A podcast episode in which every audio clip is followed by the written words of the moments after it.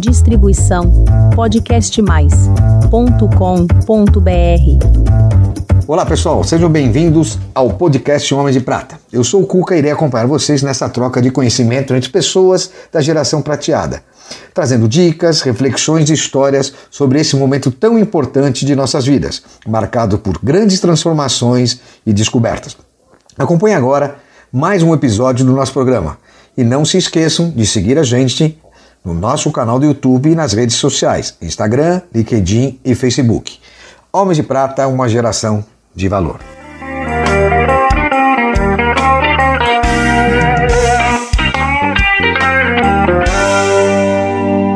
Olá, meus amigos queridos homens de prata e mulheres de prata.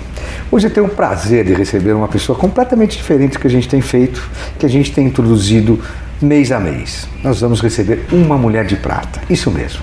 Cleia Cury, uma amiga muito querida, publicitária, 62 anos. Seja muito bem-vinda, Cleia. É um prazer recebê-la aqui no Homens de Prata. Espero que a gente se divirta bastante. A Cleia tem uma passagem publicitária muito bacana, mas ela agora está em dois projetos que nos chamam muita atenção, que é a Hype 50 Mais e a Silver Makers. Cleia, seja muito bem-vinda novamente e me explica um pouquinho o que, que é esse, o que, que são esses dois projetos. Primeiro, obrigado, é um prazer estar aqui com vocês, é muito bom ter esse papo aqui. Uh, os dois projetos começaram uh, lá em 2016, o Hype começou lá em 2016, com o objetivo de dar protagonismo e dar mais visibilidade para o público longevo que está cada vez mais crescendo. E baseado nisso, nós montamos uma consultoria, então o Hype hoje é uma consultoria de marketing e ele tem vários filhotes. Né? Uh, vários filhotinhos e um deles é o Silver Makers. Então, o Silver Makers é um filhote do Hype que é ligado ao marketing de influência, porque no decorrer desse processo a gente foi observando que tinham muitas pessoas mais velhas com iniciativas, aliás, como homens de prata. Ah, estava né? esperando isso. Afinal de contas, com... a Silverbank também representa um homem de prata. Exatamente. Com iniciativas nas redes sociais. E nas minhas palestras era curioso, porque algumas pessoas me procuravam dizendo assim: oh, eu tinha, eu tenho uma página no Facebook, no Instagram, eu tenho 150, 200 mil seguidores, e eu não, eu quero, né, eu vejo tanta gente fazendo tanta coisa, eu, você pode me ajudar? E aí a gente começou a olhar para isso e falar, puxa, temos uma oportunidade aí.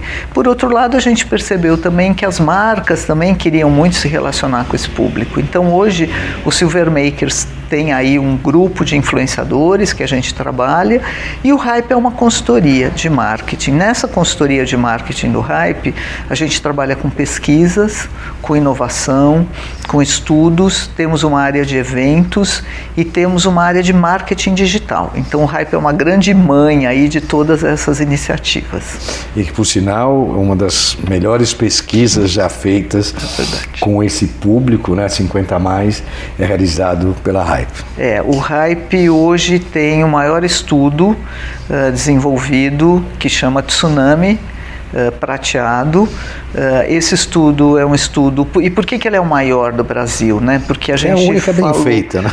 Pô, começa por aí. Não, a gente falou com mais de 2.500 pessoas pelo Brasil e falamos também com 88 estudos de caso. Então, nós fomos em 88 casas, onde a gente ficava 5 horas na casa das pessoas, olhando, entendendo comportamento e, e ficamos, então, mergulhamos mesmo nesse universo. E tem mais uma novidade, que é uma novidade muito fresca, que eu vou contar aqui em primeira mão para vocês, Opa. que nós estamos lançando um Tsunami Latam. Então nós fizemos aí uma pesquisa em seis países, né? Então a gente tem Chile, Argentina, Colômbia, México, Peru e falta um e Equador. Então nós temos seis países da América Latina. Nós fizemos um estudo com mais de 22 mil uh, respondentes entrevistados. Ah, demorou desde quase uns oito meses. Que bacana. E nós tivemos apoio, muitos apoios né, em toda a América Latina, do El País, de comunidades, de, de iniciativas mesmo. E nós estamos lançando esse estudo agora, ele é muito fresquinho. Então nós estamos aí invadindo já a América Latina com o nosso assunto. Você sabe que nós estamos seguindo em vários lugares do mundo já, né? Pouquinhos, mas somos. Então, pessoal, dá uma olhadinha nesse trabalho deles que vale a pena. E como é que foi essa transição? Você deixar de ser uma publicitária para ser empresária, empreendedora nesse segmento? É, foi uma experiência assim bastante inusitada para mim, né? Eu sempre trabalhei em agência, trabalhei em agência muitos anos, em agências grandes, médias, enfim. E eu tive a oportunidade de tomar contato com o Hype, eh, porque eu tinha ido num cliente que tinha comentado comigo que ele queria fazer uma iniciativa e o produto dele era um produto para pessoas acima de 50 anos, mas que a agência dele ela tinha apresentado coisas muito tradicionais. A é, Hype no momento era uma agência? Não, o RAP não existia ainda. Ah. Eu tive esse contato com essa cliente que comentou isso comigo. Eu estava numa agência, eu fui almoçar com ela e ela comentou isso comigo. Falou: ah, eu queria desenvolver um projeto para esse público e minha agência é uma agência muito grande e eles têm me apresentado coisas muito tradicionais. Eu no dia seguinte fui almoçar com uma amiga minha. A Laila? E não, a Renata ah, Namo, desculpa. que é uma redatora, e eu comentei isso com ela, falei, ah, Rê, aconteceu isso assim.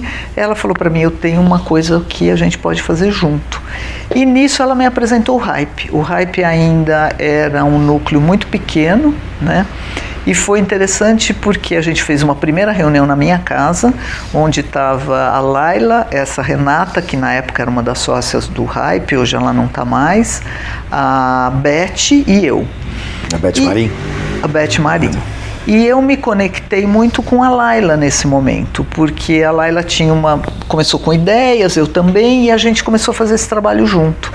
E a partir daí eu continuei na agência mais dois anos, mas a partir daí eu fui entendendo que aquilo fazia sentido para mim. Né? Eu comecei a, a, estudar melhor a longevidade, a entender esse envelhecimento da população e, e, e mais ainda, o que foi mais surpreendente para mim é que eu comecei a assistir uma adesão dos clientes clientes. Então, toda vez que eu comentava com alguma marca, eles, eles estavam muito interessados. No é carente de informação. É né? muito carente de informação. E o que mudou na sua vida?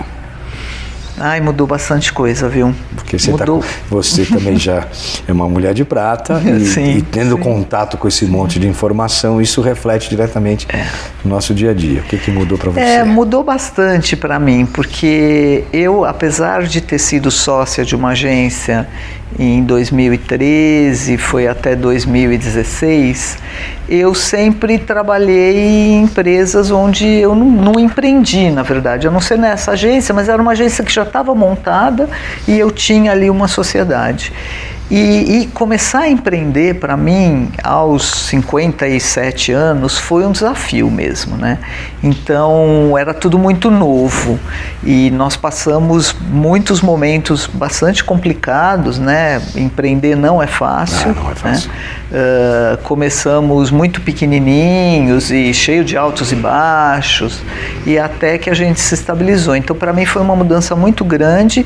Eu ainda continuei nessa agência que eu estava durante mais uns dois anos e depois eu resolvi assumir mesmo o hype. Na sequência veio o Silver Makers e, e aí foi só.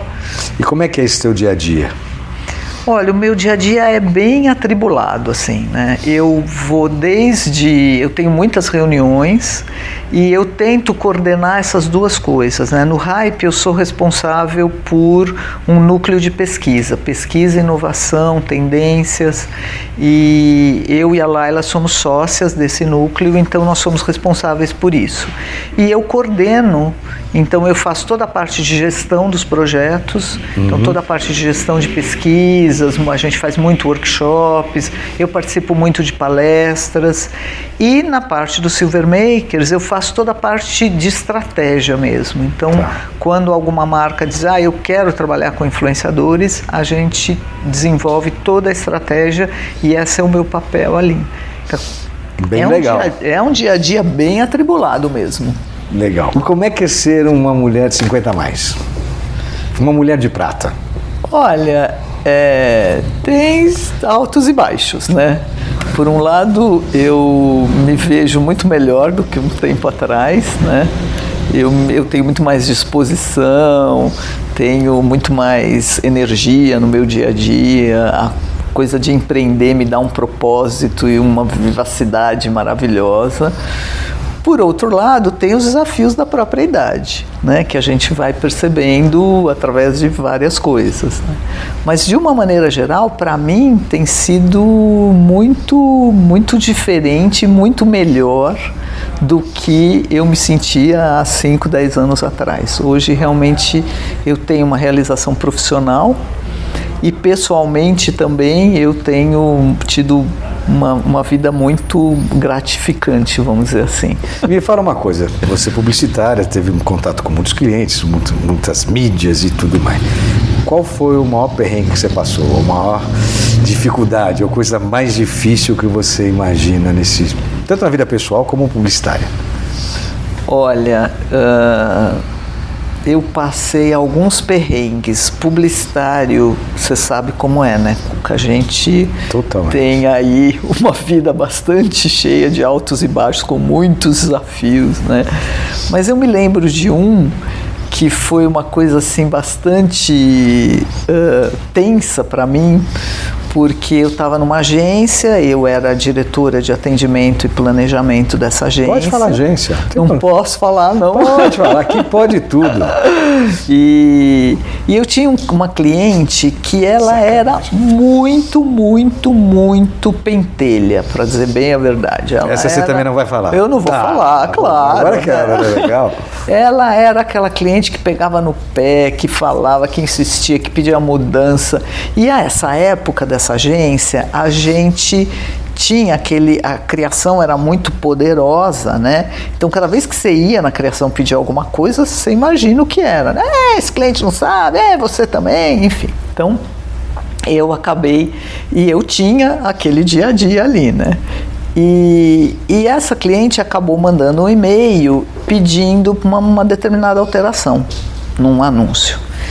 E eu, inadvertidamente, Como respondi para a pessoa, para minha assistente, o seguinte: Fulana, faça o que essa cliente chata está pedindo. E só que em vez de mandar para a menina, eu mandei para a cliente. E ela recebeu esse meu e-mail falando e isso virou um estresse, imagina. Nossa, né? ainda mais para chata. Uh, pois é. ainda mais a chata. Eu, a minha, a minha, se é que posso chamar isso de sorte, é que eu eu usei uma expressão um pouco mais leve, assim, né? Hum. Eu falei, ah, é que né, faço que essa cliente chata, não falei, né? Não cheguei a xingá-la mais, né? Mas isso foi, realmente foi, foi bastante estressante, envolveu muita gente da agência, teve milhares de reclamações, mas no final, enfim, me desculpei e acabou ficando tudo bem, né? É, mas, mas é um perrengue. É um perrengue, é um perrengue. e o que mais você valoriza na vida hoje? Olha, uma das coisas que eu mais valorizo hoje é esses momentos de pausa. Porque eu acho que durante a minha vida, muito, todo o tempo eu trabalhei muito. E acho que nesse estágio que eu estou agora, eu posso me dar o luxo de, de dar umas pausas, né? De, de, de chegar a um determinado momento, parar de trabalhar, de tirar férias, de curtir um pouco mais a vida. Você consegue com esse projeto ainda dar umas folgas? Então, eu tenho, tenho, eu tenho feito bastante esforço para isso, viu, Cuca? Eu acho que isso é muito importante.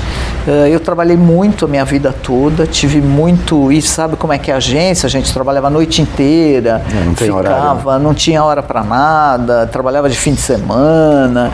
E, e de um, e de um tempo para cá eu tenho feito bastante esforço, então assim, eu, eu valorizo muito e esse meu tempo, que é um tempo que eu aproveito para sair com amigos, é um tempo que eu aproveito para ficar com a família, é um tempo que eu aproveito para ficar comigo mesmo. Então é isso, isso eu tenho valorizado muito esses contatos, né? Amigos, amigos que a gente reencontra. Você chuvinha? A chuva. A gente tem o prazer de gravar com uma chuvinha, né? Que é só vem a calhar. É então, pessoal, essa chuva é maravilhosa. E o que você não quer atualmente e nunca mais?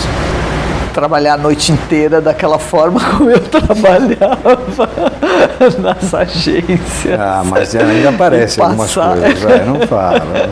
É verdade, é, é, verdade. Mas eu não quero mais essa, essa, essa coisa que tinha muito essa, essa ansiedade, essa pressão do trabalho, essa tensão que eu vivi durante alguns anos. Isso realmente eu não quero mais. E você, como uma executiva hoje da sua própria empresa, você prefere admitir ou demitir? Admitir, sem dúvida, é. sem dúvida. Demitir é muito difícil, né? Sim.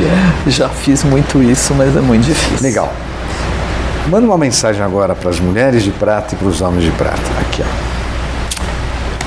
Olha, a minha mensagem é muito simples.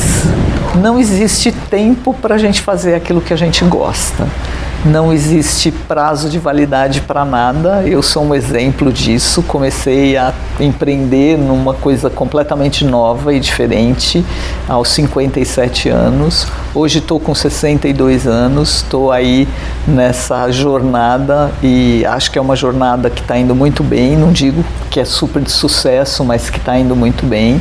Então, assim, não existe tempo nem limite para nada.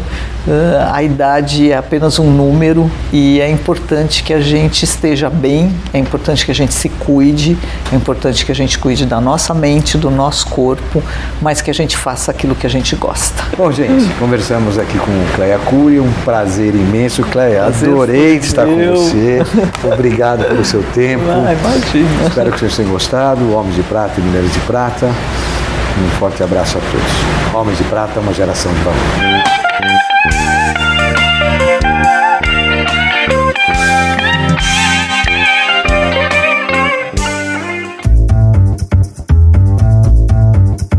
Distribuição podcastmais.com.br